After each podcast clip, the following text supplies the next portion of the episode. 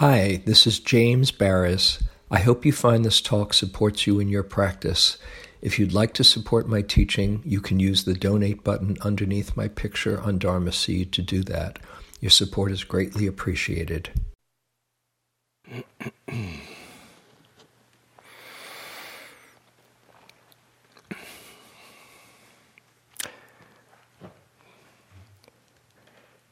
So I'm aware that uh, this room contains lots of different energies. There's some very deep, quiet, internal energies, and then there's a lot of energetic, excited, slash, uh, intense, um, connecting energies. Um, so I, I wanted to give a, a talk that hopefully would be relevant to, um, to all the energies here and, and all the minds and hearts that are here that we're sharing this evening. Something that would be both uh, relevant to um, the internal aspect of practice and the external aspect, as the Buddha says, both internally and externally, one should develop mindfulness. And I thought I'd start with a, a passage that I love from Be Here Now, my Bible many years ago, where Ram Dass says, There is, in addition to the up and down cycle of practice, which I'm sure you're all quite familiar with by now. An in and out cycle. That is, there are stages at which you feel pulled into inner work, and all you seek is a quiet place to meditate and to get on with it. Then there are times when you turn outward and seek to be involved in the marketplace. Both of these parts of the cycle are a part of one's sadhana, one's practice. For what happens to you in the marketplace helps you grow in your meditation. And what happens to you in meditation helps you to participate in the marketplace without attachment. So, for those who are leaving tomorrow, uh, your practice isn't ending Hopefully, you understand that. It's just entering a new phase where you can bring what you've been cultivating here and understanding here to the messy, exciting, challenging, glorious world of samsara.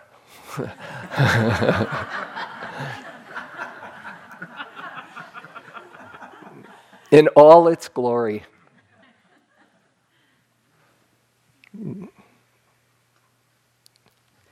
I say that both uh, hopefully uh, remembering that samsara and nirvana are one, as it's often said. That you can wake up in our daily life in a, in a different way, not with the quiet, not with the, the deep focus or concentration uh, typically that would be um, more available uh, on cushion in a month long like this. But um, to see all the ways that the mind and the heart get attached, all the ways that it can open, all the ways that it can truly connect and be inspired and uh, be moved to make a difference so I want to talk tonight about seeing our practice in a wider perspective. And hopefully it will be relevant to both, both groups, those staying and those leaving. Uh, a few nights ago, um, Devin gave a, a beautiful talk on the awakening heart. And um, going to follow up on some threads that, that she spoke of. One particular um, phrase that I want to uh, revisit uh, is quoting of Shabkar from who the author of the brilliant piece of Dharma, The Flight of the Garuda, where he says that awareness is intrinsically empty, naturally radiant, and ceaselessly responsive. That's the nature of awareness, as this great Tibetan master spoke of it. it's true that we are seeing more and more through this sense of self, through the um, illusion of separation, understanding emptiness, the emptiness of a separate self, and in that nothing separate, we become more and more aware of this concept, this reality of interconnectedness. And in a world of interconnectedness, we all affect each other. We affect each other. Just here in the retreat, you know, somebody, um, well, I don't have to go into all the ways that we affect each other. Just think of the dining room or the, the walking meditation or the uh, yoga. I'm sure you're aware that you're not doing this alone. And we're very sensitive to how we affect each other in, in the subtlest, smallest ways. Just one little projection or wondering if that was a look that somebody was giving you. Your mind can go for hours on that, can it? You know. And certainly that's true outside in, in the world where we're interacting all the time. So we're affected by each other and we affect each other both in our interpersonal relationships and we're also affected by society and the messages that we are taking in and how we process them. The, uh, the question of cultural conditioning uh, has come up a few times in in the last few days, particularly as we try to sort out how does equanimity with all of this fit. And I want to talk a, a bit about that in this wider context.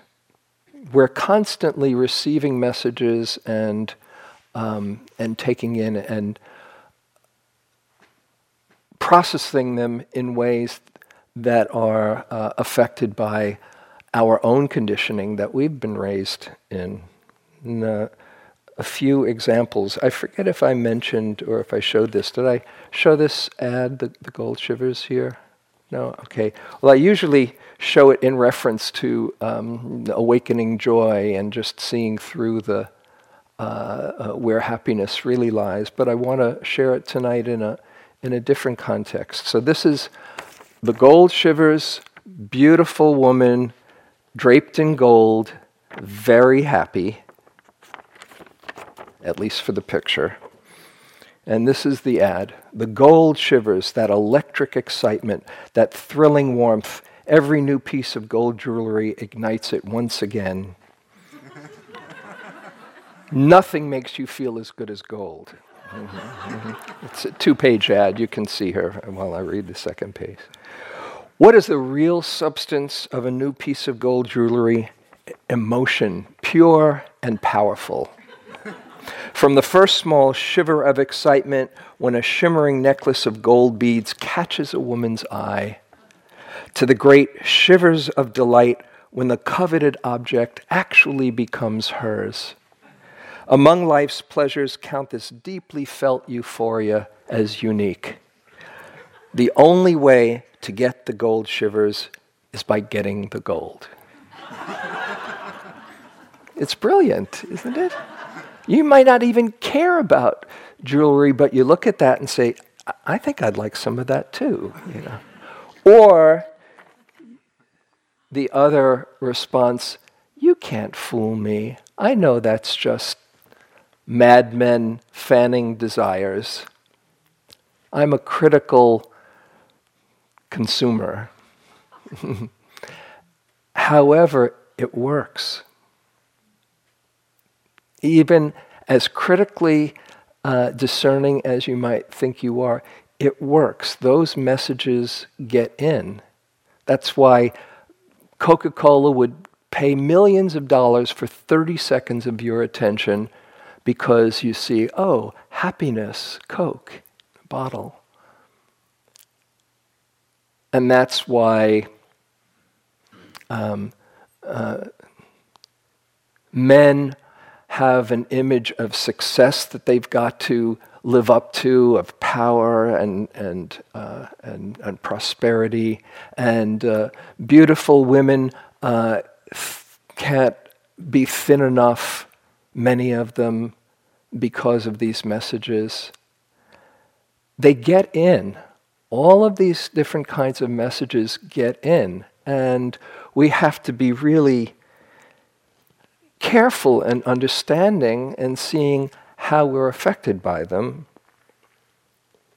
And also understand our environment that we've been exposed to growing up, how that affects us too. I read um, many years ago, uh, I, I saw this poster in um, um, UC Berkeley, where I live right near the university. And there was a, a poster of a, a little boy, very sad face, and the, um, the caption on it said, um, A child raised in a home with domestic violence is 700 times more likely to experience domestic violence in their adult life. And when I read that, it just kind of stopped me in my tracks and seeing, oh, wow, who is to blame here if there is just a, a legacy of conditioning passed on from generation to generation? So it's important to uh, understand the culture's conditioning and understand our own conditioning and learning how we've been conditioned by society and whatever upbringing we've um, we've experienced, and uh, just getting a glimpse not only of what we know but also of what we don't know. As a as a, a white male in this culture, it's important that I take a look and understand my own blindness and see what I don't know, or try to, to learn and grow in that. Not with guilt, but with compassion and commitment. And I think it's important for all of us to understand whatever conditioning we've taken in and been raised in. Because as we do, we start to see through that conditioning to the place that we're touching here on retreat, beyond all of that conditioning. And the more we can understand that, our practice can uh, truly make a difference, not just for ourselves, but to bring more consciousness into the world. And to see that our practice is not just for ourselves in this world of interconnectedness, but has a much greater rippling effect. And I want to read an excerpt from um, one of my favorite passages. I, did I read Bhikkhu Bodhi? No, I didn't hear. The Challenge to Buddhists. I always forget what I've read or not. This is, um, or because I give a number of different talks in different places, so I've given like a few different talks in the last couple of weeks besides here. And I said, did I do here? Anyway, one of my favorite essays, and I highly recommend it, called A Challenge to Buddhists by Bhikkhu Bodhi, who is one of the great the premier translator of the Pali Canon. All the thick books you see, the Majjhima Nikaya and the, the Samyutta Nikaya and Anguttara Nikaya, all of the, the middle length and uh, discourses and connected discourses, they're translated by Bhikkhu Bodhi, who also in the last 10 or 15 years has become this incredibly inspiring activist wanting to um, encourage people to see their practice in a, a larger context. This is what he says. If Buddhism in the West becomes solely a means to pursue personal spiritual growth, I'm apprehensive that it may evolve in a one sided way and thus fulfill only half its potential. Attracting the affluent and the educated, it will provide a congenial home for the intellectual and cultural elite but it will risk turning the quest for enlightenment into a private journey that, in the face of the immense suffering which daily hounds countless human lives, can present only a resigned quietism. The special challenge facing Buddhism in our age is to stand up as an advocate for justice in the world, a voice of conscience for those victims of social, economic, and political injustice as well as the planet, who cannot stand up and speak for themselves. This, in my view, is a deeply moral challenge, marking a watershed in the modern expression of Buddhism. I believe it also points in a direction that Buddhism should take if it is to share in the Buddha's ongoing mission to humanity. A watershed moment to see our practice not just for ourselves, but as Devin was talking about, the awakening heart that um, that shines and, and makes a difference. This is from Nyoshul Khenpo, uh, great Tibetan master. We are not practicing for ourselves alone, since everyone is involved and included in the great scope of this perfectly pure motivation to benefit others. Whatever else we might do is secondary to that. And if we cultivate this good heart, this altruistic, unselfish attitude, then all strife and struggle will naturally be pacified, purified, transformed in us, and become beneficial to others through contact with that good heart, which we the bodhisattvas in training strive to embody.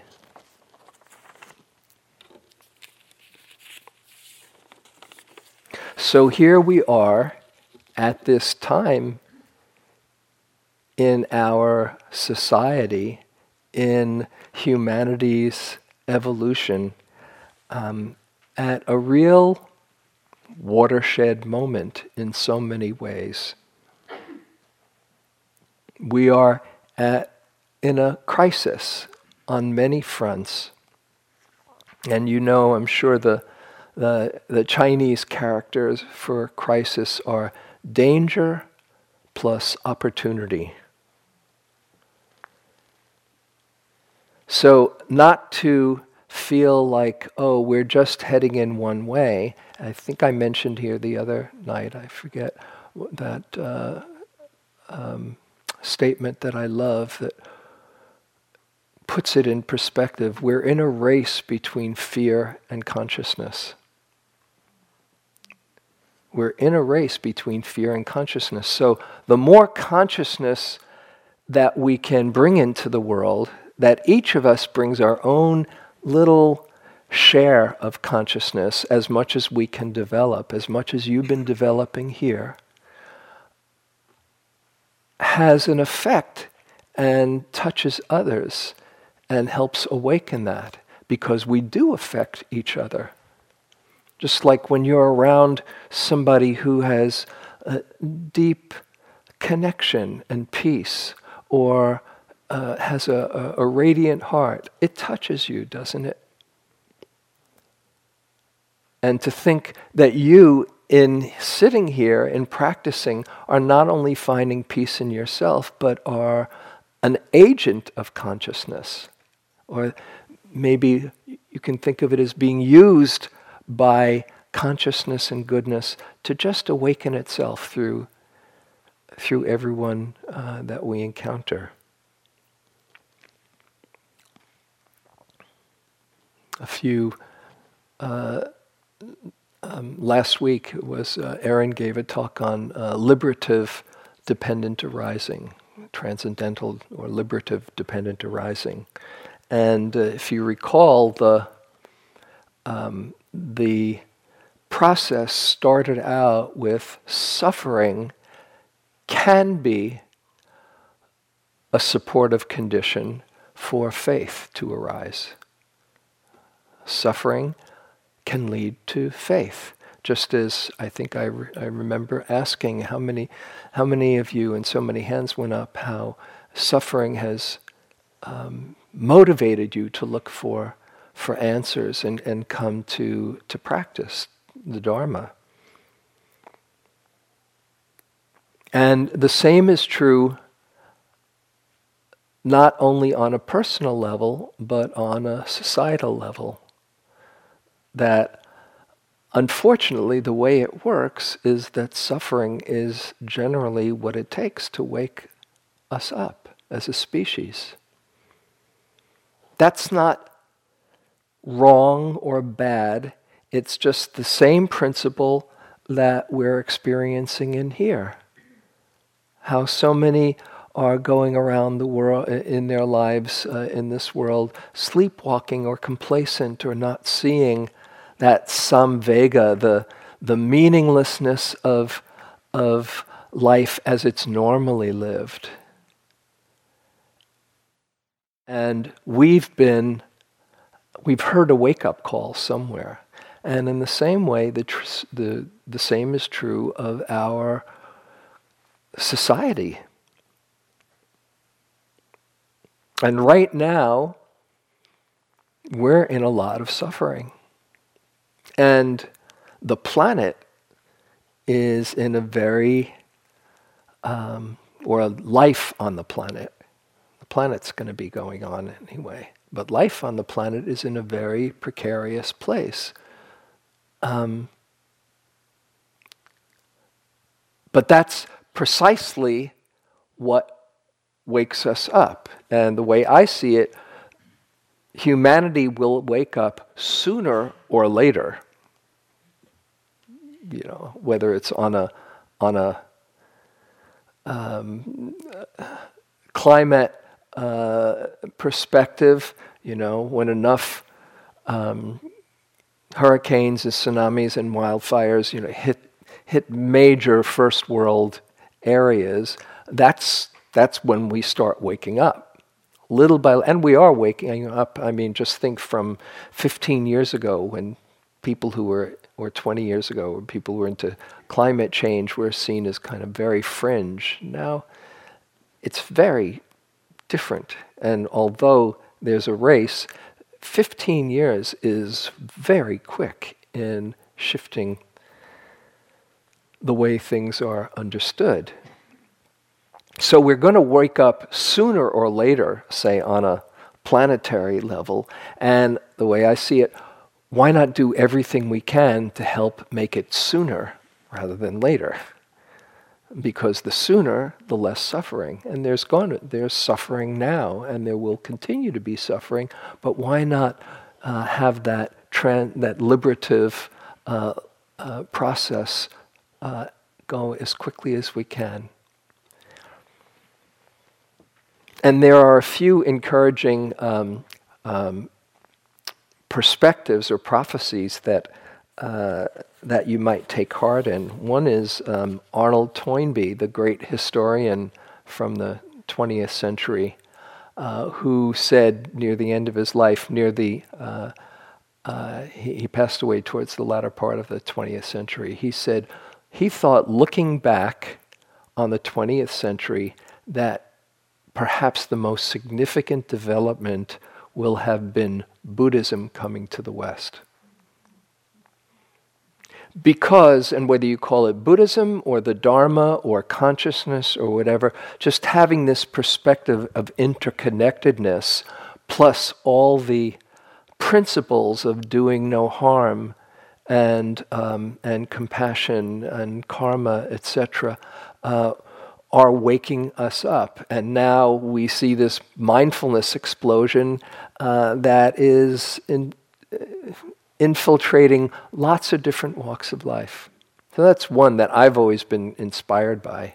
And another that I'll, I want to share with you uh, comes from a, another Tibetan prophecy. And this is uh, from Joanna Macy uh, sharing about her work with uh, uh, Tibetan masters, one particular Chogyal, uh, Chogyal Rinpoche, on what's called the Shambhala prophecy.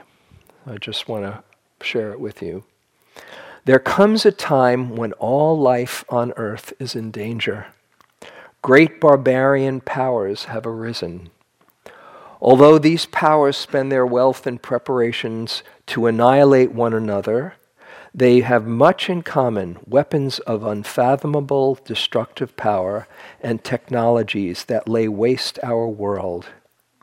This is a, a, a Shambhala prophecy from years, many years ago.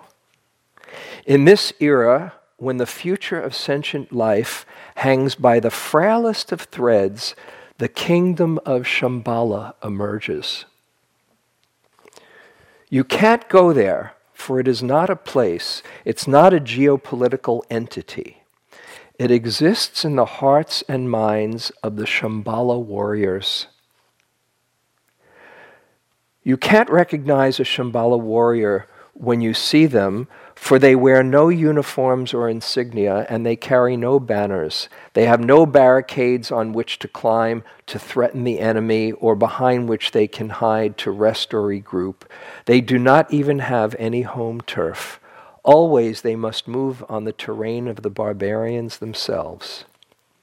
And this prophecy continues Now the time comes when great courage, moral and physical courage, is required of the Shambhala warriors, for they must go into the very heart of the barbarian power, into the pits and pockets and citadels where the weapons are kept, to dismantle them. To dismantle weapons in every sense of the word, they must go into the corridors of power where decisions are made. The Shambhala warriors have the courage to do this because they know that these weapons are manomaya, they are mind made. Made by the human mind, they can be unmade by the human mind. The Shambhala warriors know that the dangers threatening life on earth are not visited upon us by any extraterrestrial power, satanic deities, or preordained fate.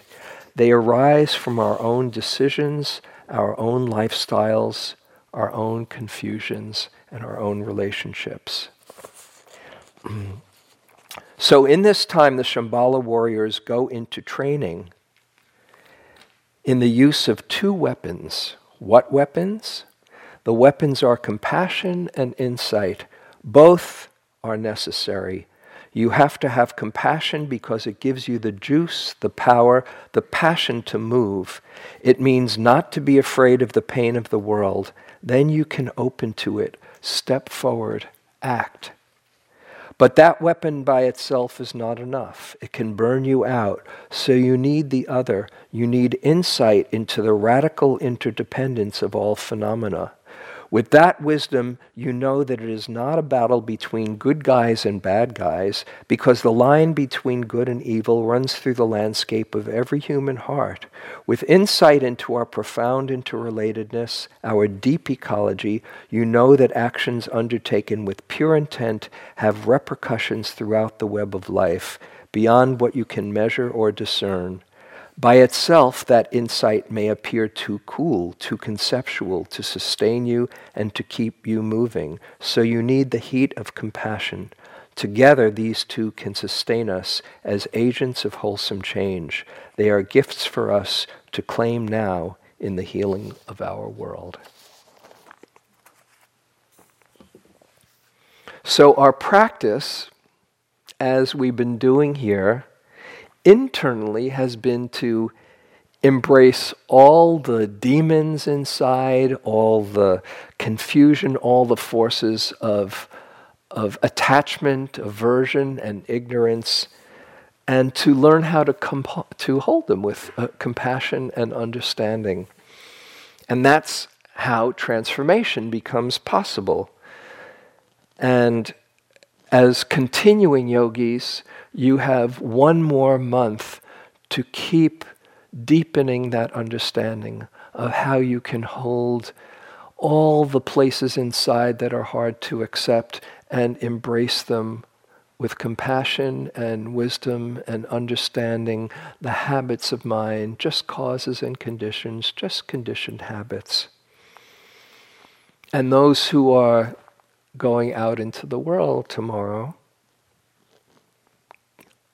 hopefully you see the process as the same to relate wisely and respond skillfully to those same forces of greed, hatred, and delusion that are um, so prevalent in the world, and hold them with compassionate understanding as well, so that there can be a skillful response. And this takes humility as you do this, rather than thinking, you know, oh, I've got all the answers, you know. But to see that you have the same inside of yourself as the Shambhala prophecy says. Here's another way that uh, uh, Alexander Solzhenitsyn says if only it were all so simple if only there were evil people somewhere insidiously committing evil deeds, and it were necessary only to separate them from the rest of us and destroy them. But the line dividing good and evil cuts through the heart of every human being, and who is willing to destroy a piece of his own heart? Martin Luther King says, You have no moral authority over those who can feel your underlying contempt. You have no moral authority over those who can feel your underlying contempt. Longfellow, a famous quote If we could read the secret history of our enemies, we should find enough sorrow and suffering to disarm all hostility. Hillel. Do not judge your fellow man until you've rested in his place. So, to see this cultural conditioning and understand it um, can have uh, give us a greater understanding what we're all up against. And I wanted to share with you um, one particular instance that really has struck me. This was um, came out this year. Um, Richard Nixon's one of his two main henchmen, one could say, in the Nixon era, was John Ehrlichman. If you're old enough, you remember John Ehrlichman and Bob Haldeman.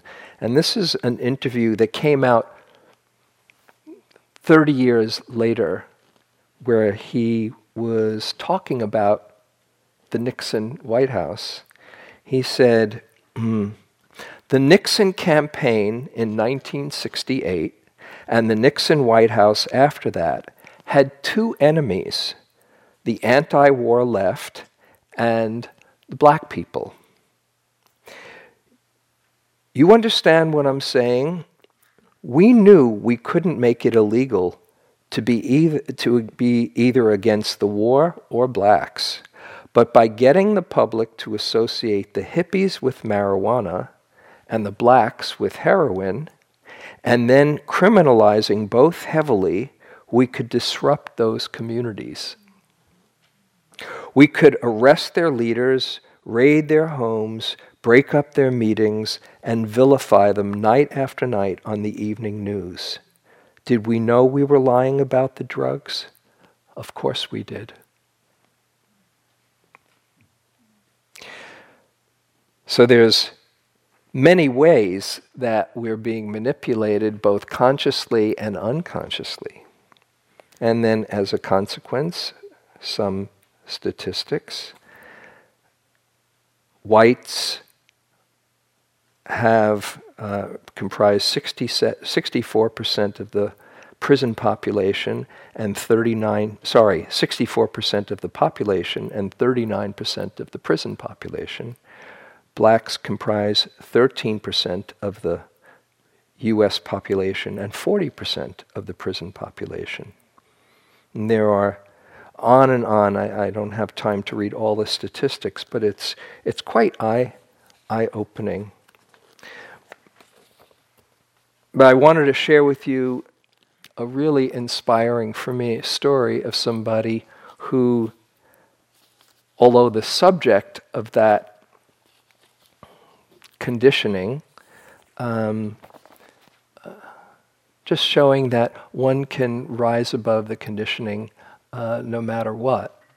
And this is from um, this is the valedictorian speech of a man named Sean Kyler who graduated um, valedictorian from something called Hudson Link for Higher Education uh, and Mercy College. And a friend of mine, one of my closest friends growing up, his partner uh, was very instrumental in putting on, uh, in, in uh, helping develop this Hudson Link um, College for. Um, uh, for prisoners, and so that's how I first found out about this.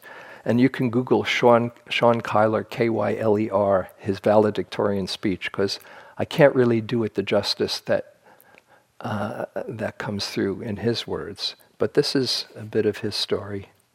This is his speech. We come here to celebrate achievement over failure, perseverance over hesitancy, better tomorrows over the worst of our yesterdays we are no longer the people we were when we first took our step on this academic journey. We do not perceive or experience the world in the same manner we once did. Our cognitive ability, as well as our behavior, has undergone a change, a transformation. This transformation is not so much a metamorphosis into someone new, but actually a reconnection to our authentic self that person we were before our response to life situations detoured us from the socially acceptable path to success. And then he, uh, I'm just going to summarize a bit and go on. He, he says that he always loved school, but was shy about succeeding because of peer pressure. Uh, and in his adolescence, he would get good grades but hide them from his friends, lying to them or saying he just got lucky so that they would continue to accept him. Now he continues At some point, my faulty thinking turned into my reality, and my academic pursuit was left on the side of the road. With my new reality, the acceptance of my friends became the most important thing to me. I was blinded by the desire to be accepted, and I ultimately became a follower. I had to live with shame for 21 years until life presented me with an opportunity to mend my mother's broken heart and a chance to rectify my misplaced values and misplaced loyalty and my faulty thinking. This college gave me a chance to ask for mercy. And then he says, One professor asked him, How do you plan to touch the world? My answer is clear now, he says, by using this experience to help as many people as I can to taste education's sweet elixir. And one teacher told him, Any great change must, ex- must exa- expect opposition because it shakes the foundations of privilege. He thanked another teacher in his address whose solid whose solid toughness provided the discipline he needed to not fall apart and not fall short. I fully accept the philosophy, he said, that in order to change a person's behavior, you must first change the way that person thinks. And then to his fellow graduates, today signifies the beginning of our duty to use this education to better not only ourselves but humanity Our communities need us to help save our younger generation. It's obligatory that we respond. We must never forget that our supporters have extended charity to us, so it is incumbent upon us to extend even more charity to others. We can no longer sit idly by. We are now beacons of light that must steer those lost in the dark to the shores of positivity found in education. We are now reconnected to our authentic self. It is time to let that person shine, to let that person reach for the stars and touch the world. And then he finishes his speech by quoting this essay uh, that became his beacon anyway, a tribute to Mother Teresa. And he kind of paraphrases it. and this is something that we can all uh, take in in our lives. He says, People are often unreasonable, illog- illogical, and self centered. Forgive them anyway. If you're kind, people may accuse you of selfish, ulterior motives. Be kind anyway. If you're successful, you will win some false friends and some true enemies. Succeed any- anyway. If you're honest and frank, people may cheat you, but be honest anyway. What you spend years building, someone could destroy you overnight. But we have to build anyway he says. The good you do today will often for, be for, will often be forgotten tomorrow. We're going to do good anyway. If you find serenity and happiness, some may be jealous. We're going to be happy anyway. If you give the world the best you have, it might never be enough, but we're going to be giving the best we can anyway. Because you see, in the final analysis, it's between you and yourself and God. It was never between you and them anyway.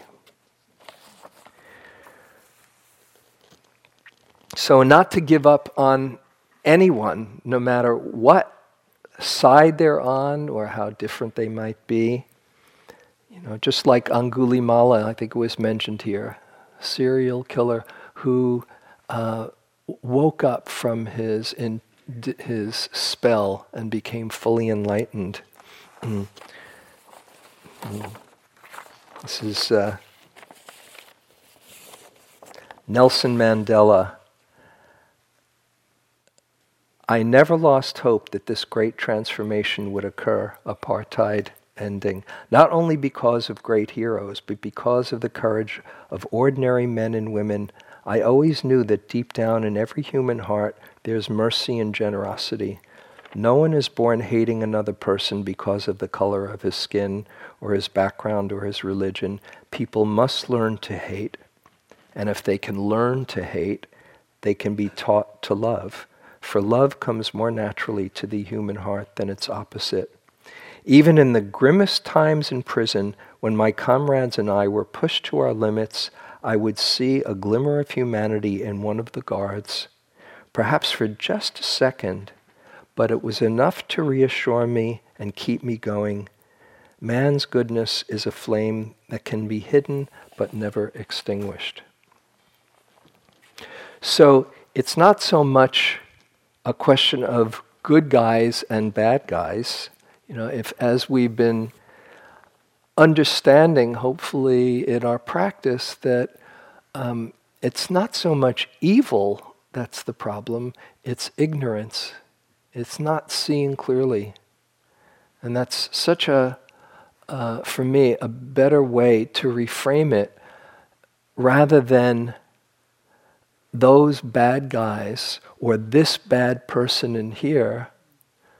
It's just confusion that traps us and makes us do stupid or crazy things. And so the more we can understand that, not only within ourselves, but people who we have a very difficult time with and who might it might be so confusing to see why would anybody act that way? We're asked to um, love our enemies, as, as Jesus says, or as uh, the Buddha says in the simile of the saw, I think I mentioned here, not to, not to respond with hatred, uh, but to act skillfully and see the ignorance behind the action. Hatred never ceases by hatred. Hatred ceases by love alone, an ancient and eternal law. Whereas Martin Luther King says, uh, uh, I've decided to stick with love.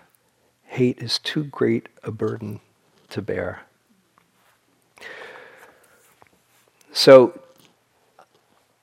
my um, um, practice, as much as I can, is to do what we do out of love and compassion. And it's important to get in touch with all the rage inside, all the despair inside, uh, but not be run by them, both in our personal process, in our uh, cultural awakening. And that's where I think it's so important for all of us to hold a positive vision of the possibilities. Because if we don't, then we're just giving in and we're to more despair and we become agents of despair instead of agents of possibility and consciousness. As uh, Joanna Macy writes in her book, Active Hope, identifying the outcomes we hope for and then playing our part in bringing them about, focusing on what we deeply long for and then proceed to take determined steps in that direction and become an active participant in bringing about what we hope for.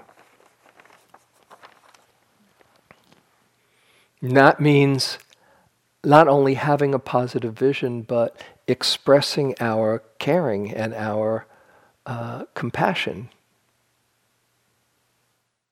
As um, Angeles Arrien uh, says, action absorbs anxiety.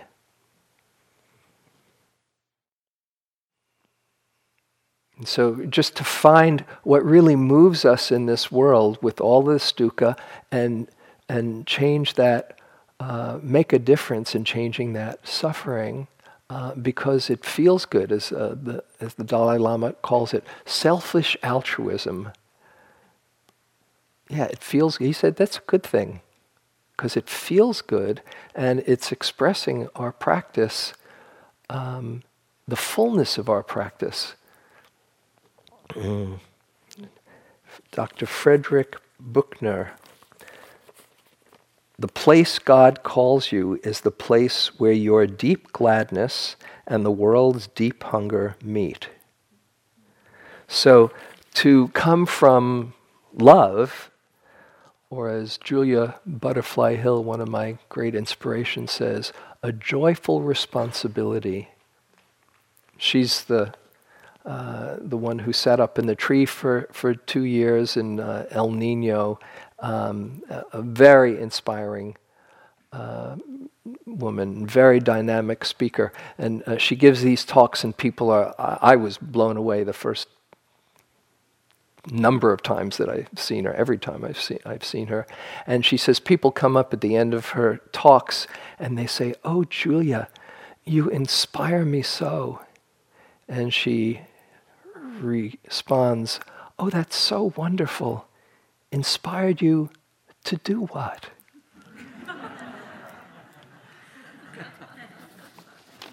so that's what we have to find and ask ourselves, as uh, Andrew Harvey says, follow your heartbreak. See where your heart is breaking and, and see how you can make a difference. Um, and for me, um, one of, of, a number of things that, that has touched me is, uh, is climate change. But for you, it, it might be, and they're all in the same they all are coming together now. We're starting to see it's not silos of suffering, they're all coming from the same forces. Uh, one of my uh, inspiring friends is a fellow named Bob Doppelt, who's one of the one of the great um, voices for consciousness in uh, climate um, around climate change, and he was he was instrumental. He was one of the main um, people behind the Obama administration staying on point around climate change. And he wrote this wonderful book from, uh, called From Me to We for the general population using five Dharma principles without the jargon that are needed for things to change. This is how he sees things changing. See the system you're part of, which is really understanding interconnectedness. Account for the consequences of your actions. That is, seeing how karma, how actions have consequences, and the law of cause and effect. Do no harm. Sila. Take responsibility as stewards for the planet or express your caring and love for all beings and the planet, compassion. And choose your destiny, intention. What we're doing here is cultivating all of those qualities inside and bringing them to the world that can't help but make a difference. And you might think, wow, well, I, it's, I don't know if it's happening fast enough, but change can happen very quickly. Look at the Me Too movement or same sex marriage, and, uh, or all of a sudden, or police uh, uh, brutality and violence. Not, those things are still happening, of course, but it's no longer okay in the population, which is a huge shift.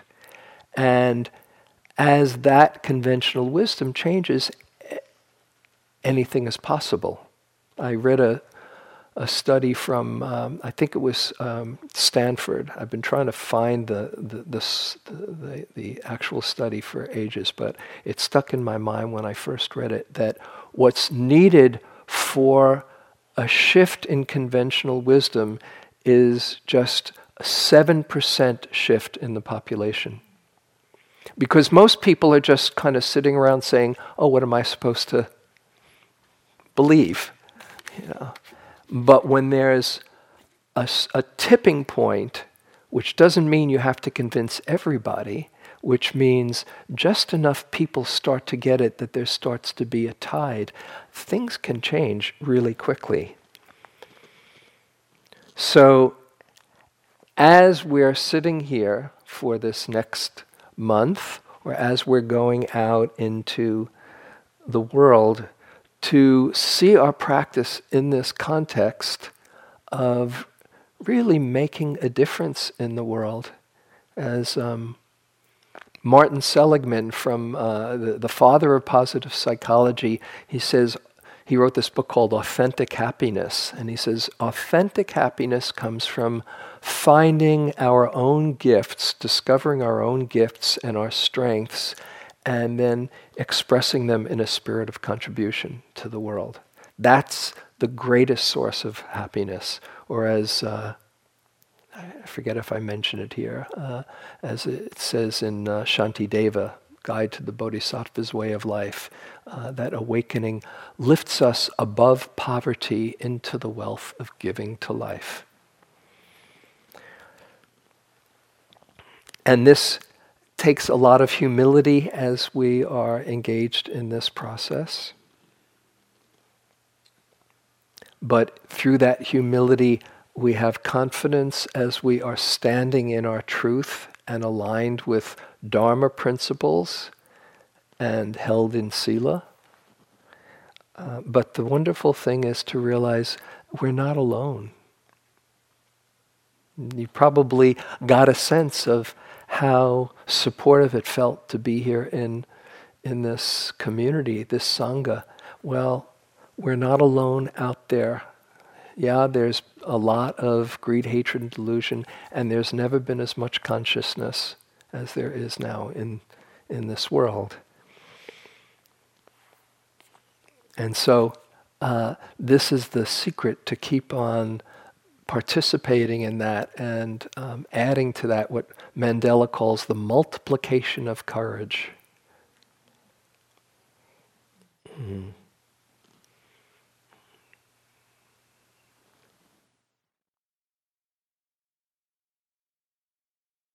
So I'll, I'll close with a, a poem, I can find it, by Danna Faulds, called Sangha.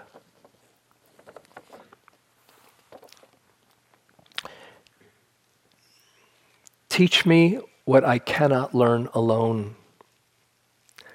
Let us share what we know and what we cannot fathom.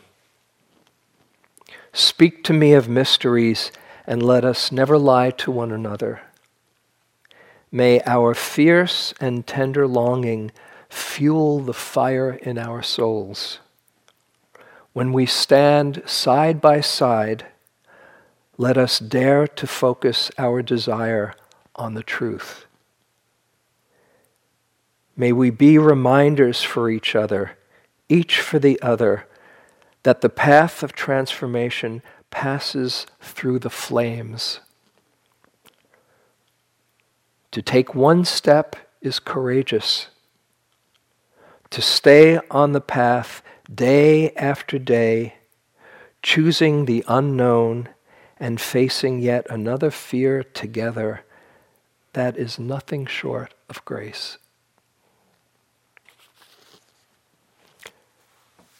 So let's sit for a few moments. Mm-hmm.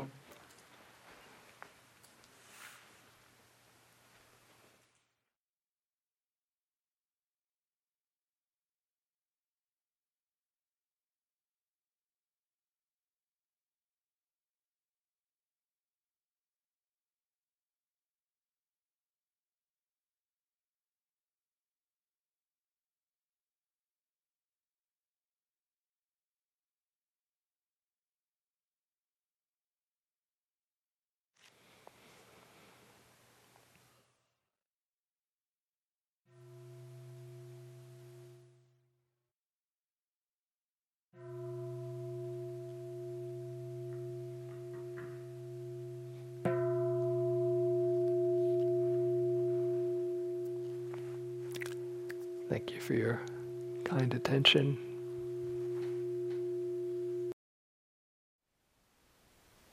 Thank you for listening. To learn how you can support the teachers and Dharma Seed, please visit dharmaseed.org slash donate.